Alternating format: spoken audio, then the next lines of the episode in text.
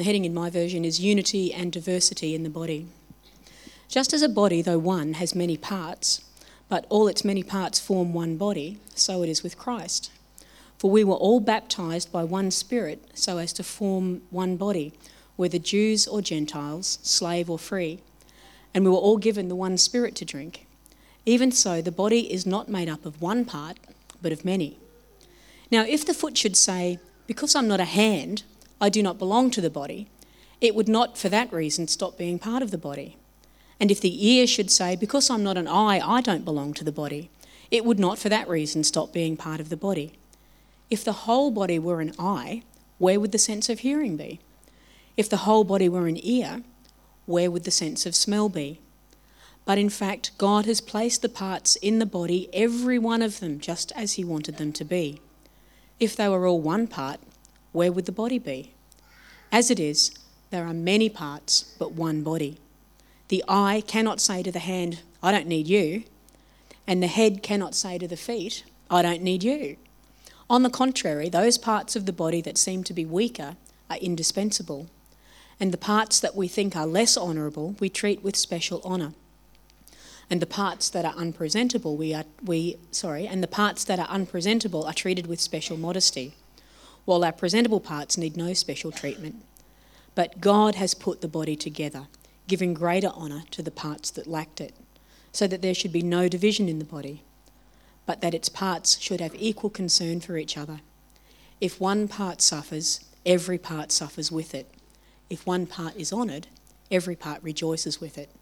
Now you are the body of Christ, and each one of you is a part of it.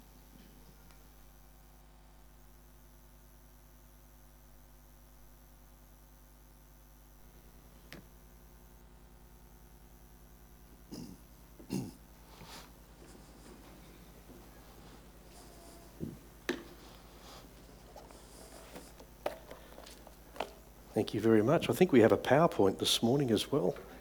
Couldn't find it at the 8.30 service. I think there's one there somewhere. While they're doing that, let's just pray together as we come to God's Word. Father, we thank you already, Lord, for the precious time of meeting with you. Lord, in worship, being able to meet you around the table, just those times of reflection, a time of listening and hearing what you're saying to us. And we want to continue to be in that spirit, Lord, with you that you continue to speak and we continue to have ears to hear what the Spirit is saying to the churches, what the Spirit is saying to us individually here this morning. Help us to give attention, Lord, we pray, as you uh, open your word to us now. We pray for your glory in Jesus' name. Amen.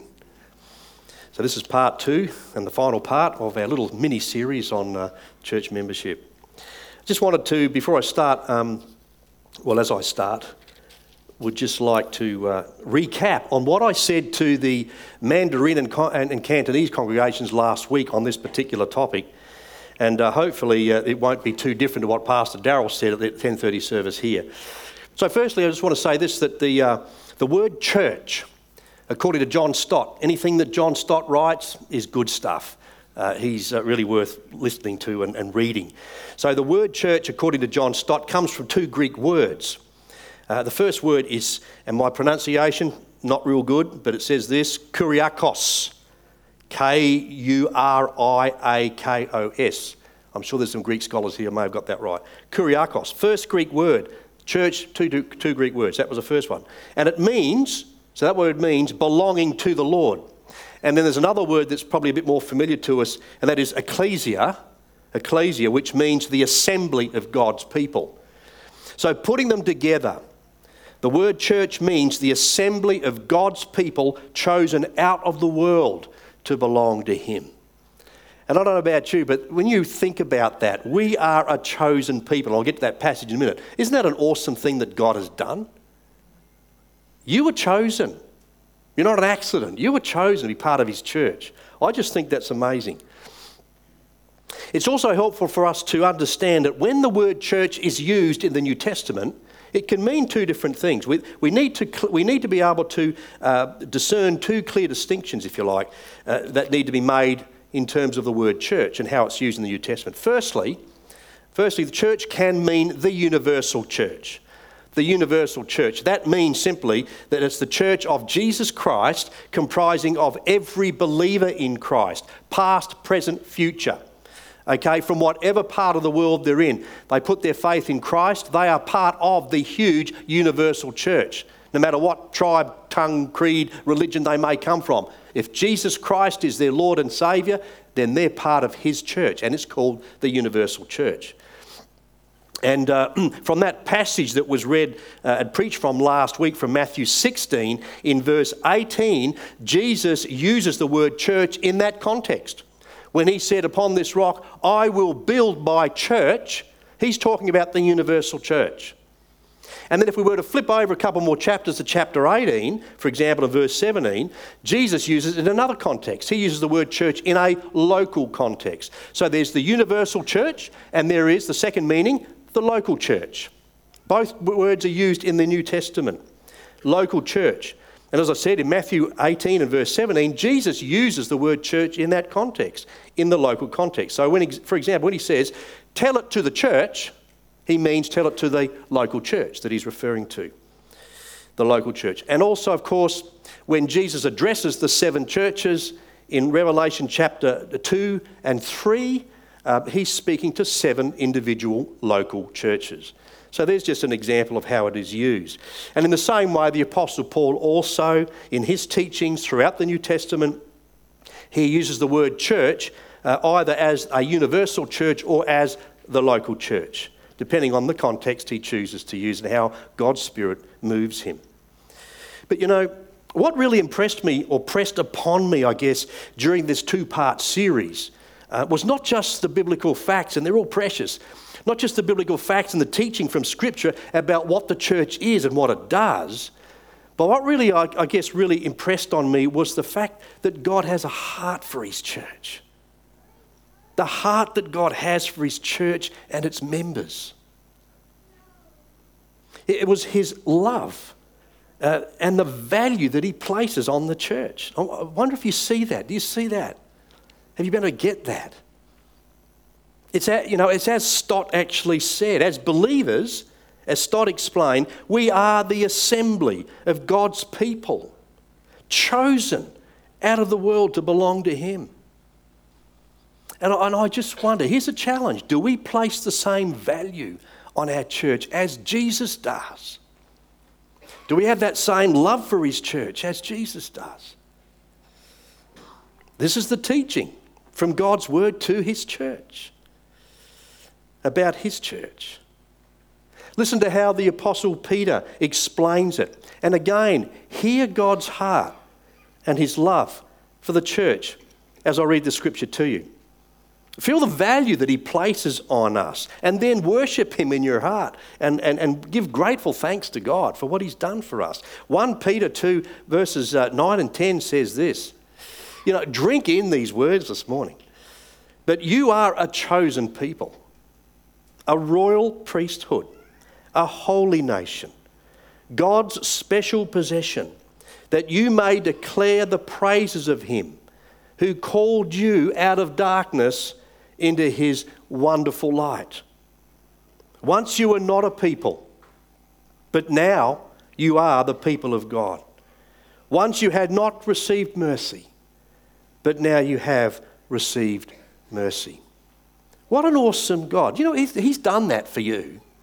He's done that for me. He didn't have to. Who am I that God should choose me out of the billions of people in the world to be one of his prized possessions? It's an awesome thing.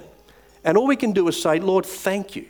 Thank you for what you did for me. Thank you for the cross. Thank you that you did something in my heart that caused me to believe on you. Otherwise, I wouldn't be one of your chosen at all. I, I would, I'd still be out there. I'd, I'd, still not be receiving mercy. I'd still be lost and dead in my sin without God and without hope in the world. So, Lord, thank you for the fact that you called us out of the world to be your chosen people. Bless you for that.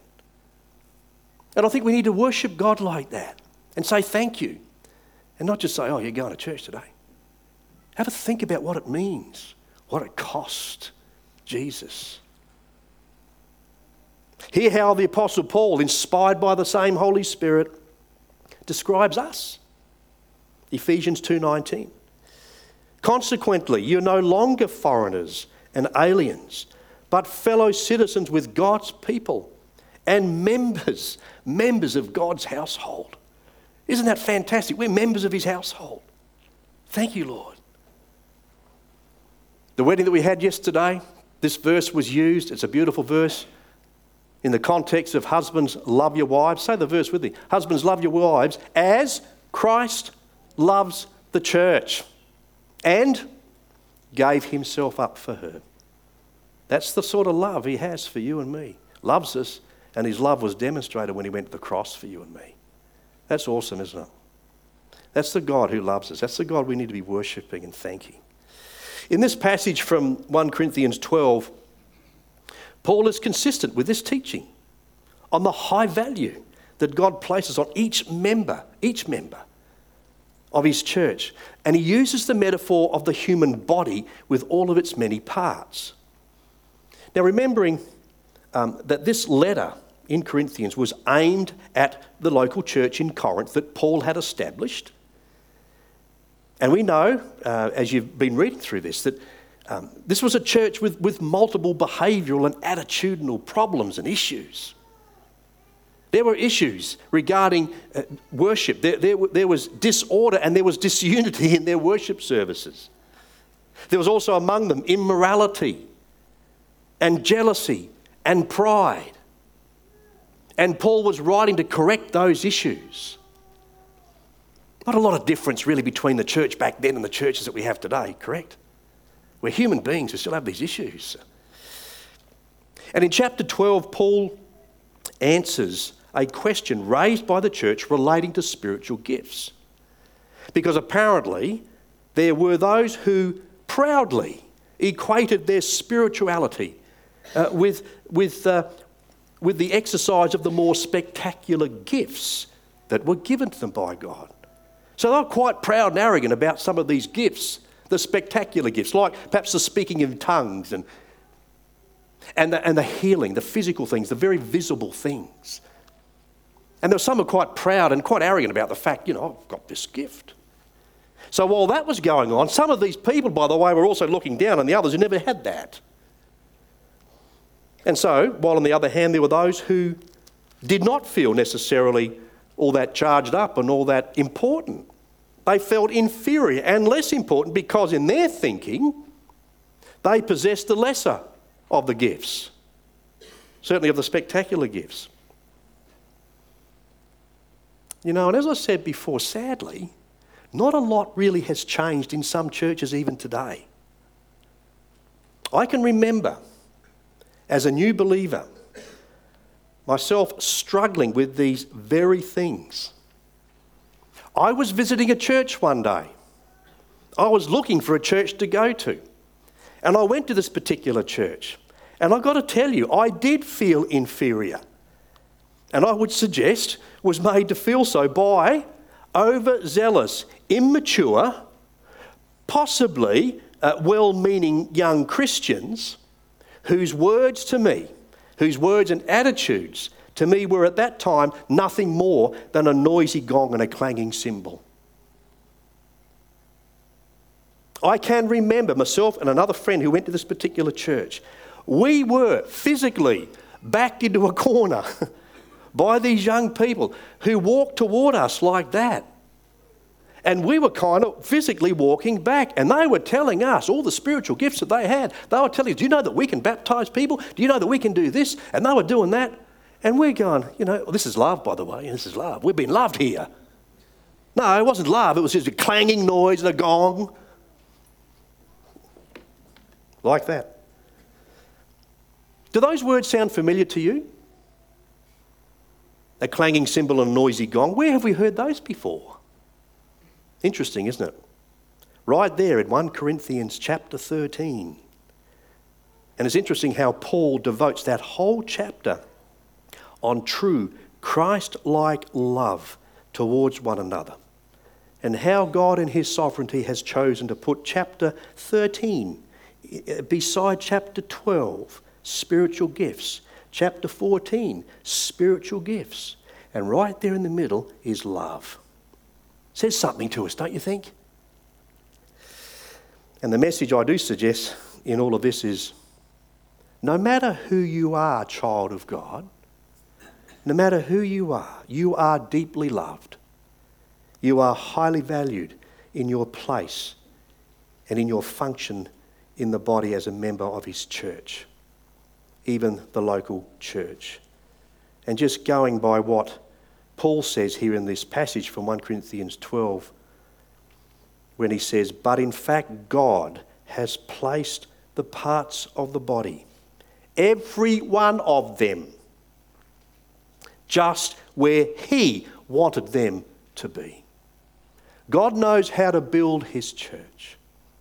And you're one of the stones, a living stone. And God knows where to put you. He knows the gift He's given you. You are valuable, you are precious to Him. And He arranges us, members of His body, exactly where we're meant to be. Bless Him for that. I'm glad He does that. I love what C.S. Lewis says. C.S. Lewis talks about membership. He wrote an essay on church membership, reminding us that the word membership is of Christian origin. It, but he said, and he goes and he says, but it has been taken over by the world and emptied of all its original meaning. Today, most people associate the term membership with paying dues or meaningless rituals, silly rules and handshakes, and having your name on some dusty roll. Paul, however, had a very different image of membership. To him, being a member of the church did not refer to some cold induction into an institution, but rather it meant becoming, listen to these words, becoming a vital organ of a living body. That's what it means. Each one of us, regardless of what your gift is, you are a vital member, a vital organ of a living body. And CJ and, and C.S. Lewis says, and we need to reclaim this image. And I'll say amen to that. How true that is. So, question then how does one, as a believer in Christ, become, in the words of C.S. Lewis, a vital organ of a living body? Or, in other words, a member of the body of Christ, his church. How does that happen? And you know, as we explored this, as I went through this and looked at so much that, that other people have written and, and the scriptures and so on, um, there was so much, there was so much information. I, I just prayerfully went cherry picking and I said, God, guide me through this. I can't say it all. And then I came up with this following shortened list of what possibly could have been a very long list because there's so much there. So, this is my shortened list of what I believe God would have us have, have this morning. So, here we go. First one. So, a committed member of the body of Christ firstly attends regularly a committed member of the body of Christ attends regularly. Now, let me be realistic because I think I'm a pretty realistic person. Realistically, as we live in the real world, it is not always possible to attend every worship service here on Sunday. It's not. There's so many other things that happen. We know that. And I think that's why it says attending regularly, because I, I believe that attending regularly is a realistic expectation of a committed member. To use Paul's metaphor of the human body, it becomes pretty obvious that every part of the body needs to be present, needs to be active and functioning as it should. And Paul reminds us of what, what, he, what he means by that in a minute. But, but for the church to function as it should, every member needs to be present, correct? Every member needs to be doing things. As I said at the 8:30 service, when I read this and I thought about this, I had an imagery that came into my mind, and I won't tell you all the details because I think it, it comes out of my ambulance background, 17 years, and I want to just say to you, just simply this: that a body that does not have all of its members does not look real good. I'll just say that. And when there are members separated from the body, they don't look real good either. They're not doing much. The body, I'll just say that. I'm sorry, I'm damaged, right? I'll admit it from those years. but I do think you'd understand what I'm saying. The imagery is the body needs to work the fingers, the hands, the arms, the legs, everything, and it all does something from the head. It, all glorifies the head, which is Christ. So it needs to function that way. It all needs to be present. Listen to what Paul says in Ephesians 4, chapter 16. And he's speaking of Christ, who is the head. He says, From him, Christ, from him, the whole body, joined and held together by every supporting ligament, grows and builds itself up in love. Listen, as each part does its work. As each part does its work. And you know, for that to happen, we as committed members of the body of Christ, His church, we need to attend regularly. We need to be present. We need to be known. We need to be active and alive and using what God's given us. Then the body operates as God intends it to, as Jesus wants it to. Another grand passage of Scripture that speaks of regular, attendance comes from Hebrews 10. I'm sure most of us know that. Hebrews 10, uh, verses 24 to 25 says this And let us consider how we may spur one another on towards love and good deeds, not giving up meeting together, as some are in the habit of doing. So, all those years ago, there were people who had that habit of not attending, they just didn't go. And, and, sadly, it happens today. So he says, as some are in the habit of doing, but, he says, but encouraging one another, and all the more as you see the day, the day of Jesus returning, the day approaching. Folks, this is how we become a vital organ of a living body. When we say, Lord, I want to be a regular attender, give me the passion because sometimes we don't. We flag a bit, don't we? We lack the enthusiasm. Stuff happens in our lives. And that's why it's a spiritual thing. He will give you energy, He'll give you enthusiasm, He'll bubble you over with joy. God's Spirit does that. You won't get that from your own self. but you've got to have that desire. Secondly, secondly, a committed member of the body of Christ edifies others. Edifies others. And, folks, again, I believe this is such a healthy goal for all of us to have in mind as we prepare to come to worship services and as we gather together as God's people in worship, in adoration, in celebration. I mean, just for a minute, excuse me, can you imagine a church where you will never hear this comment. Well, didn't get much out of that this morning. I don't know why I even bothered coming here today. Can you imagine going to a church where you'd never hear that comment? Why? Because, you see, everyone came with an attitude of, What can I give? What can I bring? How can I serve my brothers and sisters today? Lord, how can I best offer my gifts to you for the glory of your church today? Wow. What would happen in a church if that was the attitude? Now, listen, listen. I'm not saying that we don't come and we're burdened and we're hurting. I'm not saying that we're not, we shouldn't come that way either where we're saying, God, I really need your touch. God, there's things in my life. I, you need to do something in me. I need this from you, Lord. I'm not saying that. But I'm saying this whole attitude as a member of the body, rather than saying, well, I hope I get something out of the church today, rather than consume, I think we need to learn to give. We need to learn how to edify each other and come with that kind of attitude. I want to read a passage here. I already read Hebrews chapter 10, and I believe that the writer of Hebrews is saying that. But look what Paul is also saying here in, in chapter uh, in, in 1 Corinthians 12 and verses 4 to 7. And I want you to notice verse 7 in particular, but here we go. 1 Corinthians 12, 4 to 7 says, There are different kinds of gifts, but the same Spirit distributes them. There are different kinds of service, but the same Lord. There are different kinds of working, but in all of them, and in everyone is the same God at work. Verse 7.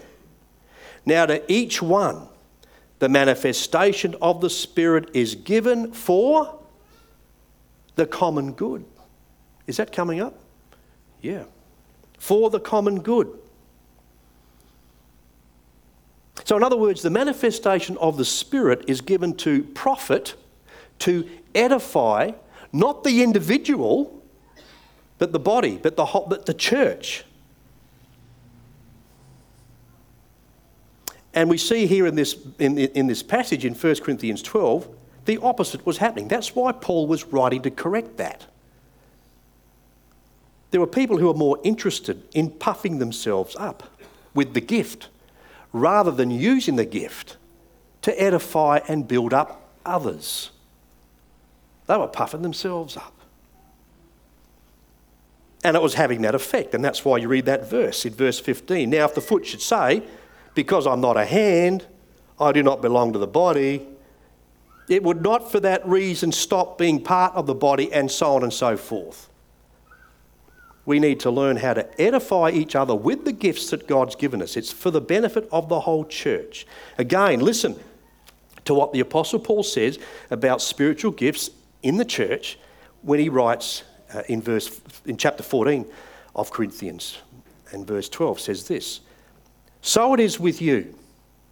Since you are eager for gifts of the Spirit, and there's nothing wrong to be eager for God's gifts. But what's your attitude in asking? Listen.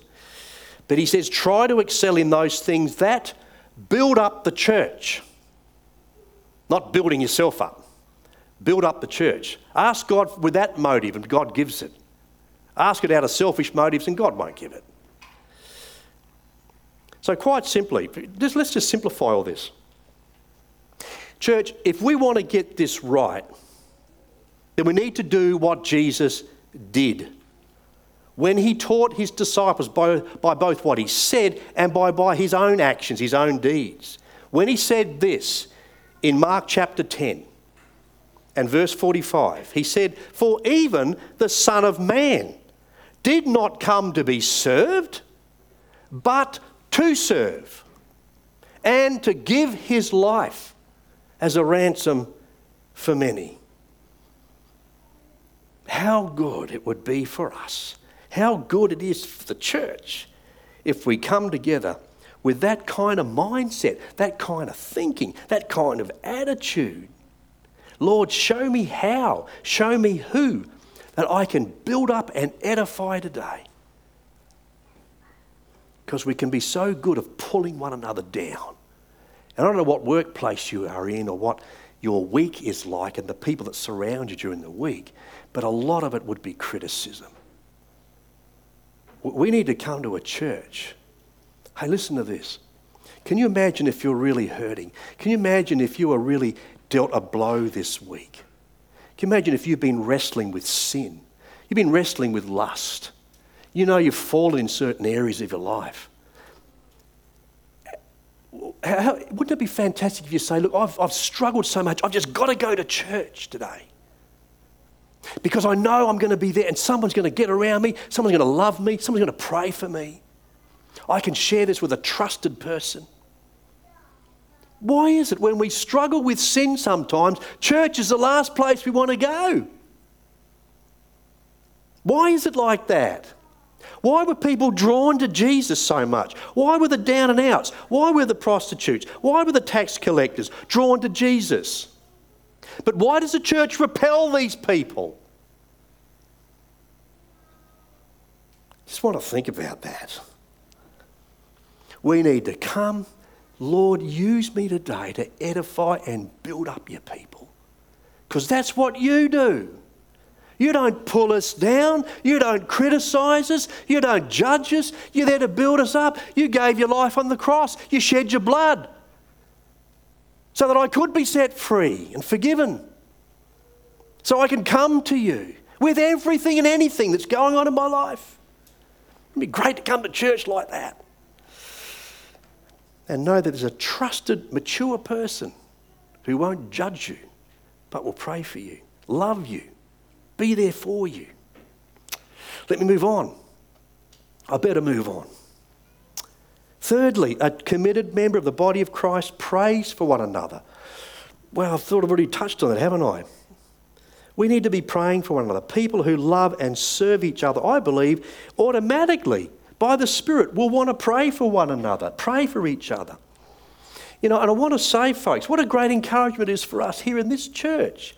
I believe we're seeing that more and more here at SDBC, where people are doing that quietly, not trying to draw attention to themselves. They're not doing that. They're either quietly standing or sitting beside someone. Might be before the service, might be after service, and they're just praying for somebody. Because committed members of the body of Christ pray for one another. And we're seeing that happening more and more. It's exciting. And I want to tell you, it's a bit of a warm and fuzzy. But I don't mind saying my heart is warmed, and I can speak on behalf of all the pastors and leaders to say it is exciting. It's wonderful to see the body operating as the body, where people are praying for one another, doing it for the glory of God. That's exciting. That speaks of healthy church, it speaks of committed membership. You know, in fact, God's word speaks mountains about praying for one another. I believe it's a command Paul gives here at Ephesians 6, verse 8, and he says, And pray in the Spirit on all occasions with all kinds of prayers and requests. He says, With this in mind, be alert and always keep on praying for all the Lord's people. And it was beautiful to hear the prayer this morning. Prayed out here. But the prayers that you've prayed yourself, God hears that. So let me encourage you pray for all the Lord's people that God lays on your heart this week when you're at home, not just here in church, when you're at home, when you're in your life groups, when you're in your families. Use the church directory, practical stuff. Pray for the Lord's people overseas who are serving as missionaries and others that God lays on your heart. You know, and if you'd like to be part of the prayer chain that we're getting rolling in this church, then and receive the prayer and praise weekly mail out that comes out uh, on each Monday, then you know, grab an information card from those little stands near the wooden boxes there. There's three of them. Grab an information card, fill it out, put your name there, put your address there, your, your email address mainly, and you might want to tick a few other little boxes. A box that says, I'd like to be a church member or something. You know, you tick the box. But listen to what God says to you. Tick the boxes, put your information in. Get on board with us so that we can be praying for one another. Keep an eye out for the next announcement for the evening of prayer that's about to happen at the end of this month. More details later on that. Listen to what E.M. Bounds says in his books on answered prayer. He said, As often as God manifested his power in scriptural times, in working wonders through prayer, he has not left himself without witness in our own times. Prayer brings the Holy Spirit upon men and women today in answer to persistent, continued prayer, just as it did before Pentecost. He says, The wonders of prayer have not ceased. I should be hearing a resounding amen.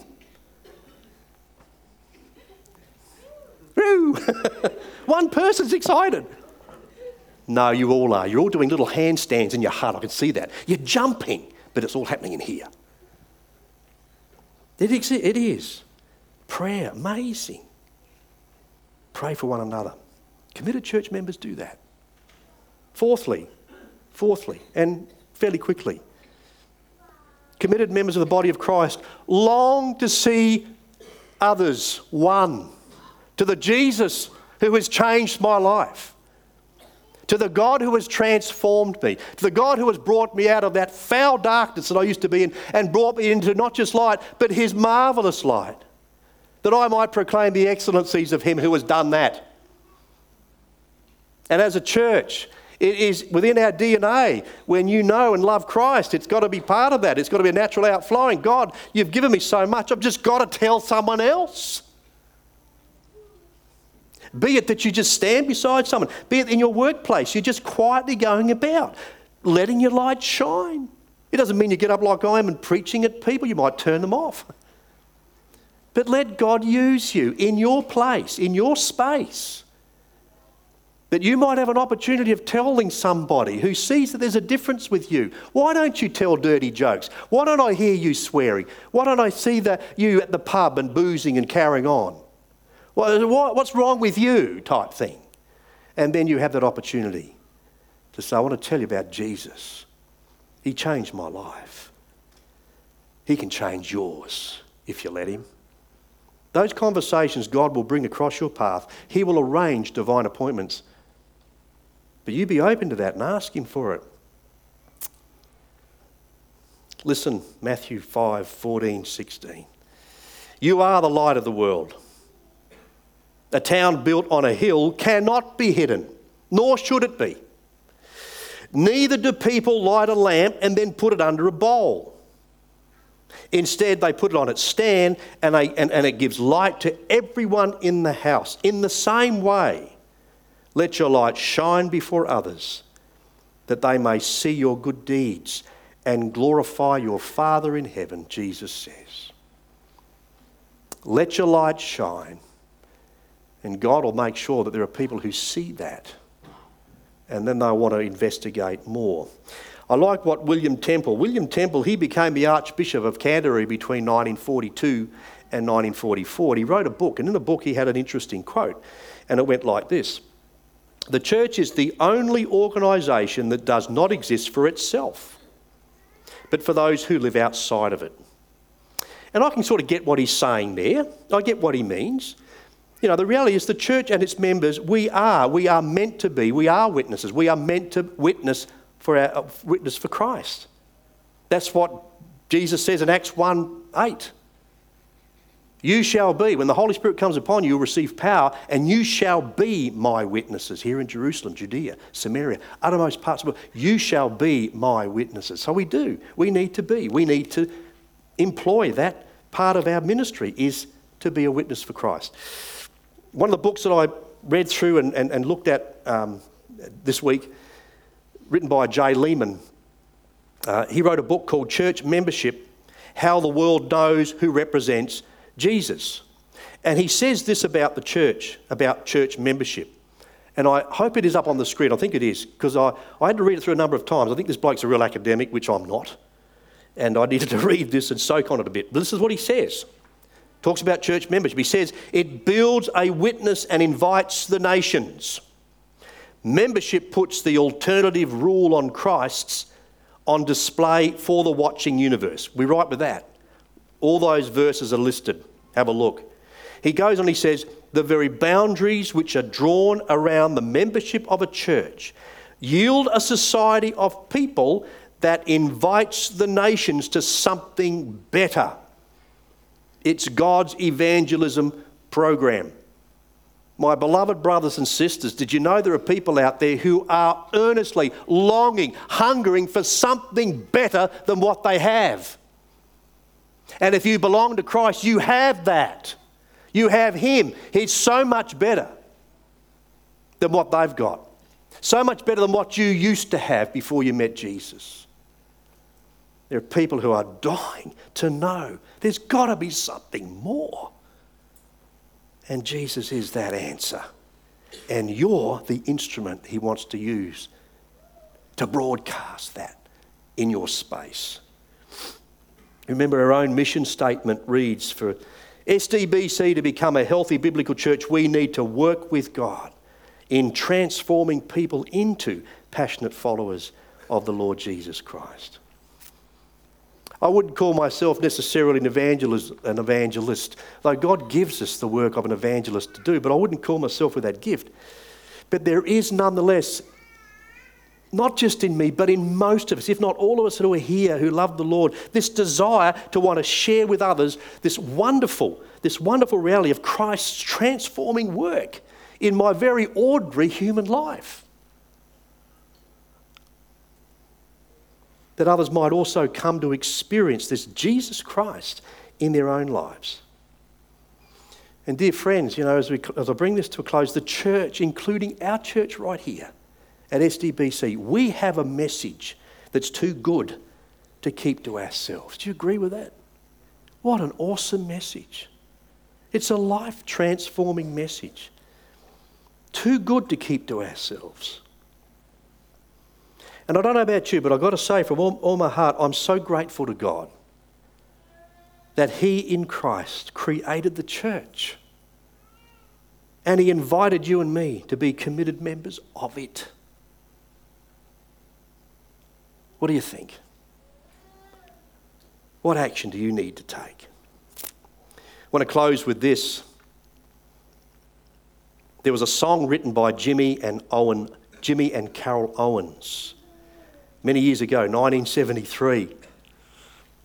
I got hold of this LP. Do you know what an LP is? Yeah, CD on steroids, is it?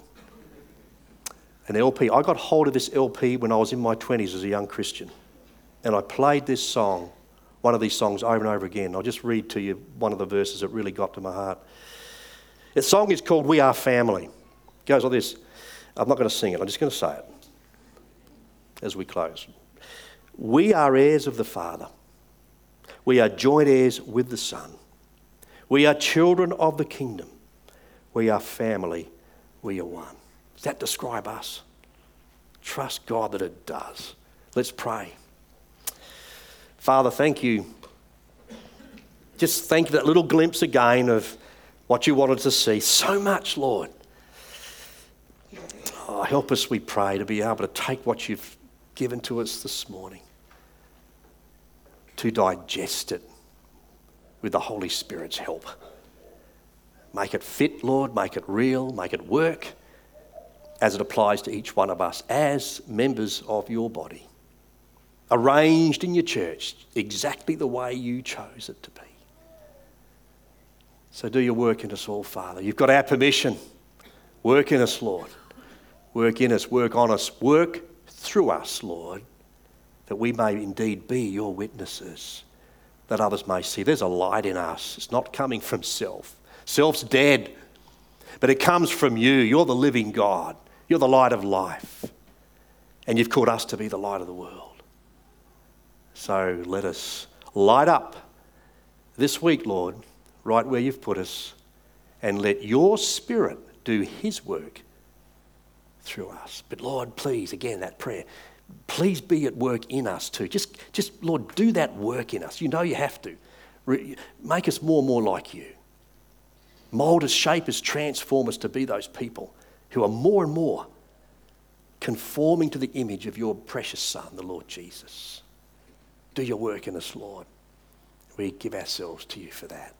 And build us as your church. Help us to be committed members of your church, even right here in this local church that you've set up. And we give you all the glory and the praise in Jesus' name. Everybody said, Amen, Amen. And I've gone way over time.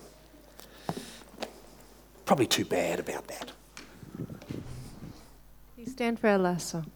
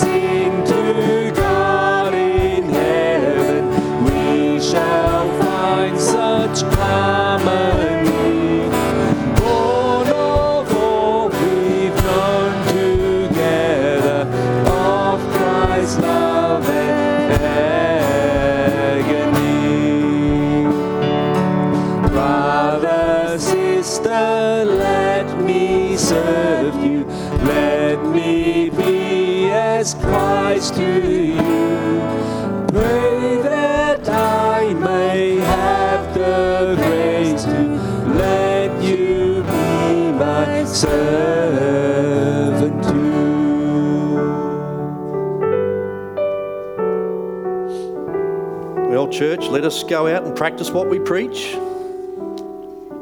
Start right here and now. If you'd like prayer, come forward. You know the deal. I'd also like to say there might be someone right beside you who